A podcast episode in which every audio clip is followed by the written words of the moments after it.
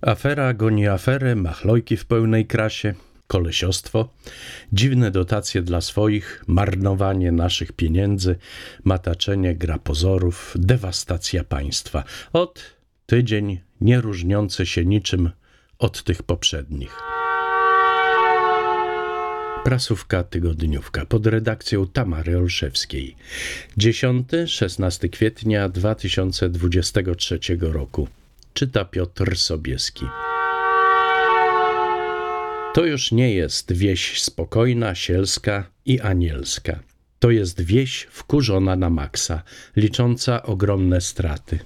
Zboże z Ukrainy, które w założeniach miało być tylko tranzytowane przez nasz kraj, zostało zakupione przez firmy związane z ekipą władzy i zdominowało polski rynek.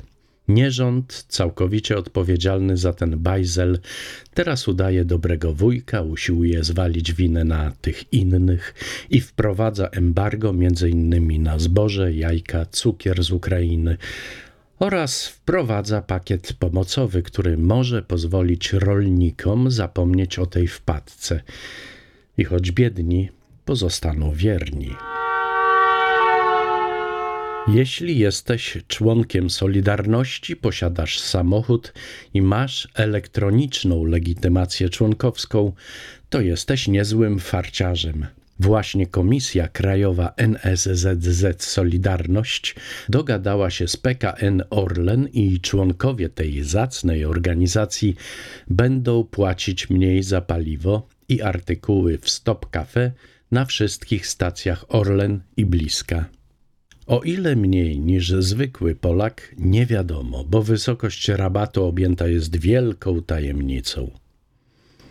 Był sobie kiedyś związek zawodowy, prawdziwy, dumny, niezależny. A co teraz z niego pozostało? Dno. Solidarna Polska kojarzy mi się z ratlerkiem. Niby to pies, takie to niepozorne, a z jakże rozdmuchanym ego. I ta właśnie partyjka, skowycząc, szczekając i ujadając, zapomina, że jest jak ta psinka i straszy koalicjanta oddzielną listą wyborczą. Plotka głosi, że w Warszawie jedynką na tejże liście ma być niejaki jaki. Więc bój się, prezesie, i zastanów się, co czynisz, gdy nie chcesz tańczyć pod dyktando ratlerka zioberka, który głośno szczeka, podgryza, a nawet nie zauważył, że w marcowym sondażu popiera go tylko 0,2% wyborców. Optymizm górą, choć jest jak czek bez pokrycia. Wielokrotnie mówiłam, że wojna w Ukrainie spadła nierządowi jak dar z niebios. Ależ teraz jesteśmy ważni w świecie, jak się z nami liczą, jacy jesteśmy wspaniali, piękni, nie do zastąpienia. Mało tego, nierząd liczy, ile kasy zarobią jego ludzie, gdy wojna się skończy, i to właśnie oni będą tymi, co załapią się na kontrakty i będą odbudowywać gospodarkę ukraińską. Oby się nie przeliczył, bo Ukraina już zapowiedziała, że co to, to nie. Nie ma kumpli. Polska nie dostanie jakichś specjalnych ułatwień prawnych zabezpieczających interesy naszego biznesu w Ukrainie. Byłoby to bowiem sprzeczne z prawem unijnym. No i co? Zrzedła mina? Właśnie Sejmowa Komisja poparła obywatelski projekt dotyczący kar za lżenie kościołów, rekomendując nawet 3 lata więzienia za takie przestępstwo. Właśnie ponad 140 milionów złotych z programu Ochrona Zabytków Ministerstwa Kultury Dziedzictwa Narodowego trafiło do parafii, zakonów, seminariów duchownych. To 86% całego programu.